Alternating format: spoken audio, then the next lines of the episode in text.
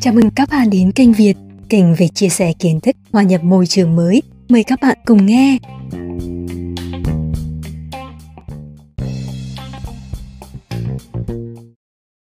Đừng muốn con ngoan Tôi ngày xưa thường được hàng xóm khen là ngoan và bố tôi thường được hàng xóm nói là dạy con ngoan. Tôi đã từng nghĩ ngoan là món quà lớn nhất để đền đáp công ơn sinh thành và nuôi dưỡng của bố mẹ. Nhưng giờ ngồi nghĩ lại, tôi tiếc tôi không sớm cãi bố. Bố tôi yêu tôi nhất trên đời. Hồi nhỏ, tôi như một cái đuôi của bố. Lúc ba hoặc bốn tuổi, khi đi công tác cùng bố, tôi nhớ bố luôn nấu riêng hai nồi cơm. Một nồi bé tí tẹo như cái nắm tay dành cho tôi, nồi kia dành cho bố. Nồi của tôi là cơm, nồi của bố toàn mì và bo bo. Nếu tôi cần ghép thận, chắc chắn bố tôi sẽ là người cho tôi thận. Nếu tôi cần ghép gan, tôi biết bố chả bao giờ tiếc cắt gan cho tôi. Nhưng nếu tôi cãi, thì không được. Bất cứ một lỗi sai nào, từ để đôi dép lệch khỏi vị trí, phơi chiếc khăn mà bốn góc không trùng nhau, hay làm sai một bài tập nhỏ, bố sẽ hoặc mắng tới hai giờ đồng hồ, hoặc là no đòn. Tôi sợ chết khiếp tiếng ehem cân não đó.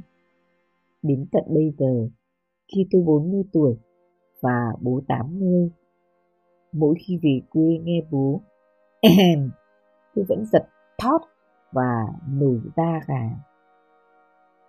Tôi yêu bố nhất trên đời, nhưng cũng sợ bố nhất trên đời. 18 tuổi đi học đại học, khi cả phòng tụi nó khóc lóc như mưa vì nhớ nhà, thì tôi như con chim được tung cánh. Tốt nghiệp đại học, tôi đi tuốt một mạch, không về quê làm việc. Rồi khi yêu cũng thế, tôi chọn ngay một người gần như ngược lại với bố. Bố tôi nghiêm khắc, nhiều luật lệ, luôn hy sinh. Tôi toàn bị hút bởi những người tự do, không kỷ luật và ích kỷ. Bố tôi càng cấm, tôi càng lao vào. Giá mà tôi biết cãi bố sớm hơn. Để tôi được nói tiếng nói của mình. Chọn thực đơn cho mình. Được là chính mình. Để tôi biết cân bằng. Giờ tôi mới biết khi không cãi bố câu nào cũng có nghĩa là tôi đã tước đi của bố nhiều cơ hội cơ hội điều chỉnh mình, cơ hội làm cho con gái món nó thực sự thích, cơ hội ma sát, vận động để tìm ra cách tốt hơn. Tôi mặc cãi, bố sẽ có một cái phanh xe để bố vừa chạy, vừa cảm nhận và điều chỉnh.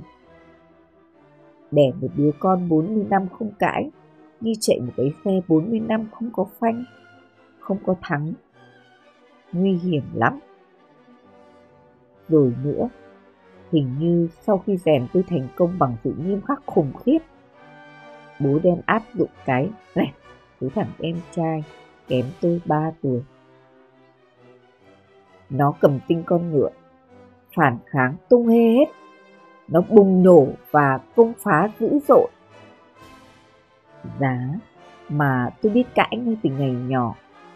Có lẽ em tôi không bị áp đặt như thế và bố tôi không đau đớn như thế. Ngày xưa, tôi đã từng nhiều lần nghĩ tới chuyện tự tử. Đã từng chuẩn bị. Nhớ hồi xưa con gái tôi mới biết đọc. Nàng đọc trộm sách, nuôi dạy con, rồi hồn nhiên bô vô Con muốn mẹ dạy con như trong sách này. Đây này, cái chỗ con cái cần cha mẹ lắng nghe này. Rồi con cái cần được mẹ khen là con đã rất cố gắng này. Con muốn mẹ làm thế này nè. Tôi chú mắt nhìn Su, bỗng nhận ra Su sướng hơn mình ngày xưa và tôi thì sướng hơn bố. Nó dám đặt hàng mẹ theo kiểu đối xử mà nó thích. Tôi cũng bớt đau đầu mà mò mẫm chọn lựa. Đừng nói, cá không ăn muối cá ươn. Con không nghe cha mẹ, chăm đường con hư. Đừng mong con ngoan, đừng mong con dễ dậy, các mẹ.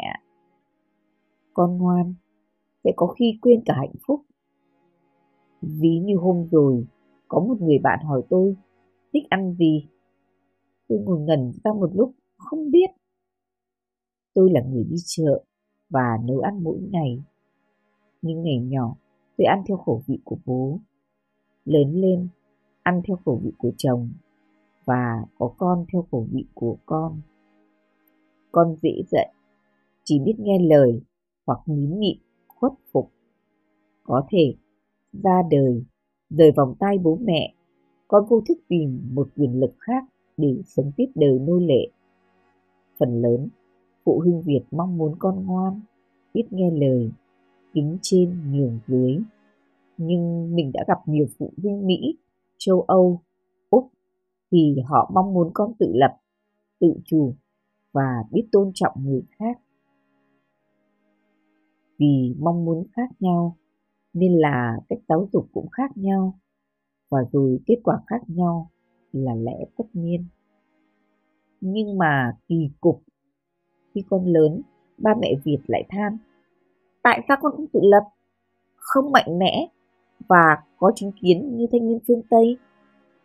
Khi các ông chồng vẫn phải nghe lời bà nội, khi biểu quyết trong công ty vẫn thường 100% đồng ý và quyền lực thứ tư trong xã hội thì vẫn phải theo lời phạt.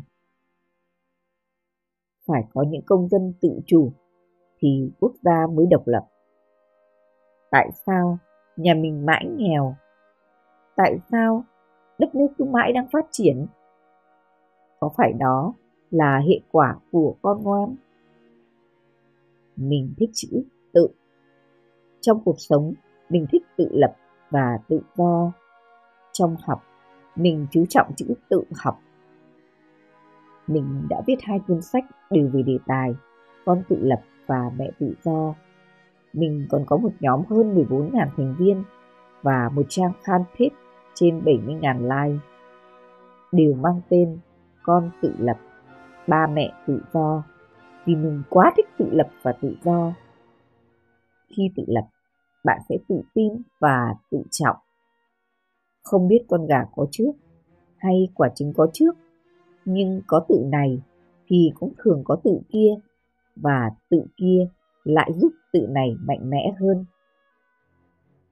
Mình đã được vào thăm các lớp học theo chương trình Israel, Canada, Mỹ, nhất là lớp tiểu học. Lúc nào cảm giác đầu tiên khi bước chân vào trong lớp học là xấu và lộn xộn các bức tường dán chi chít, nham nhở, sộc sạch và xấu. Các hình vẽ, tô màu, thường len nhen, trình bày không theo trật tự gì. Có bé dán lên tường bức ảnh nhỏ bằng hai ngón tay, chụp con chó của bé. Có bạn thì dán lên tờ A4, tô hình bàn tay. Tất nhiên là tôi rất xấu. Có bạn chơi đại, ghép hai tờ A không vào, rồi nằm ra vẽ nguyên người mình vào rồi tô màu rồi chú thích. Đây là đầu tôi. Đây là chân tôi. Đây là tay. Đây là cổ. Và dán trinh hình chiếm nguyên mảng tường các lớp học ở Israel thì càng xấu hơn nữa bản ghế đã không xịn rèm cửa cũ và các mô hình học sinh làm thì thường rất đơn giản vụng về. Sân trường còn đặt những bộ ghế và học sinh tự sơn. Eo ơi, Lenin chưa từng thấy trong đời. Vườn trường các học sinh trồng và chăm sóc cũng không được tươi tốt lắm. Không đẹp, hoa lẫn vào rau, lưa thưa, quy hoạch khá vô lý một vài trình tư ở Việt Nam mua chương trình của Israel về và làm nó trở thành rất đẹp đẽ, chỉnh chu, trưng bày rất bắt mắt, được khen lắm. Nhưng vừa nhìn thấy thì mình hiểu ngay ra vấn đề. Nó đẹp theo mắt của người lớn. Do người lớn cắt ghép, dán, thiết kế, chứ không phải do những đôi tay vụng về non nớt của học sinh làm. Giáo viên, phụ huynh thì vất vả, học sinh thì thờ ơ. Khổ, mà bệnh hình thức và bệnh thành tích nó ăn vào máu mất rồi. Mình nhớ Halloween cách đây 5 năm. Su học lớp 4. Su hì hục ngồi cắt dán một bộ váy bằng giấy, một cái mặt nạ và mũ hình con hổ là linh vật của đội bóng rổ mà nàng đã yêu thích. Hì hục ca tuần liền, hỏng thì làm lại. Thử chất liệu này không ổn thì quay qua chất liệu khác. Tới tận sáng ngày 31 tháng 10 mới xong. Nàng háo hức mặc vào. Mẹ trở tới trường mà phải chạy xe thật chậm vì sợ gió làm rớt những nào ra thì khổ. Rồi vào lớp, chỉ được khoảng 15 phút sau thì nàng oa khóc. Các bạn có những bộ phù thủy, ma quỷ hay công chúa rất rực rỡ, xinh đẹp, rất tinh xảo. Các bạn chê, giật thỏng bộ bằng giấy củ su. Mình ôm su trong tay, nàng vẫn khóc. Mình nói, mẹ đánh giá cao bộ của con. Vì do bàn tay con tự làm. Chứ còn đi mua thì là tiền của ba mẹ và tài năng của thợ Trung Quốc rồi.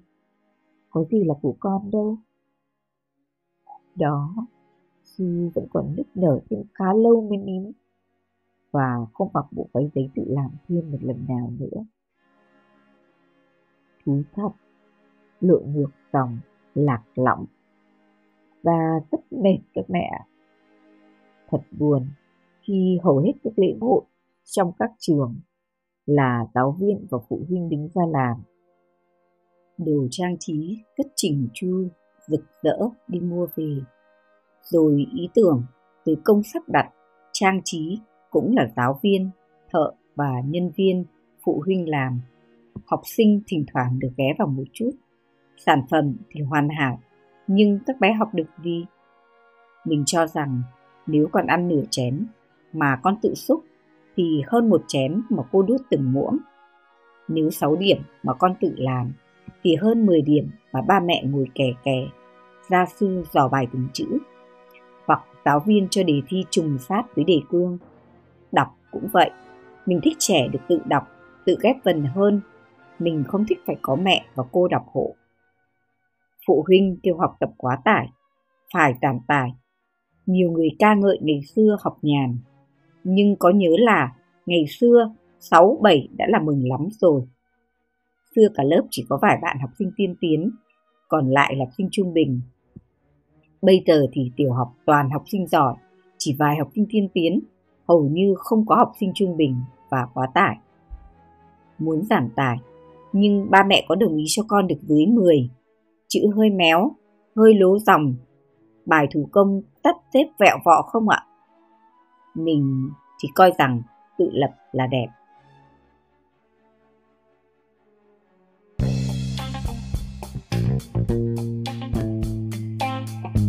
Xin cảm ơn các bạn đã lắng nghe. Hẹn gặp lại các bạn trong các bản phát sóng tiếp theo của kênh Việt. Hãy đăng ký kênh và chia sẻ với người thân, bạn bè của bạn nhé.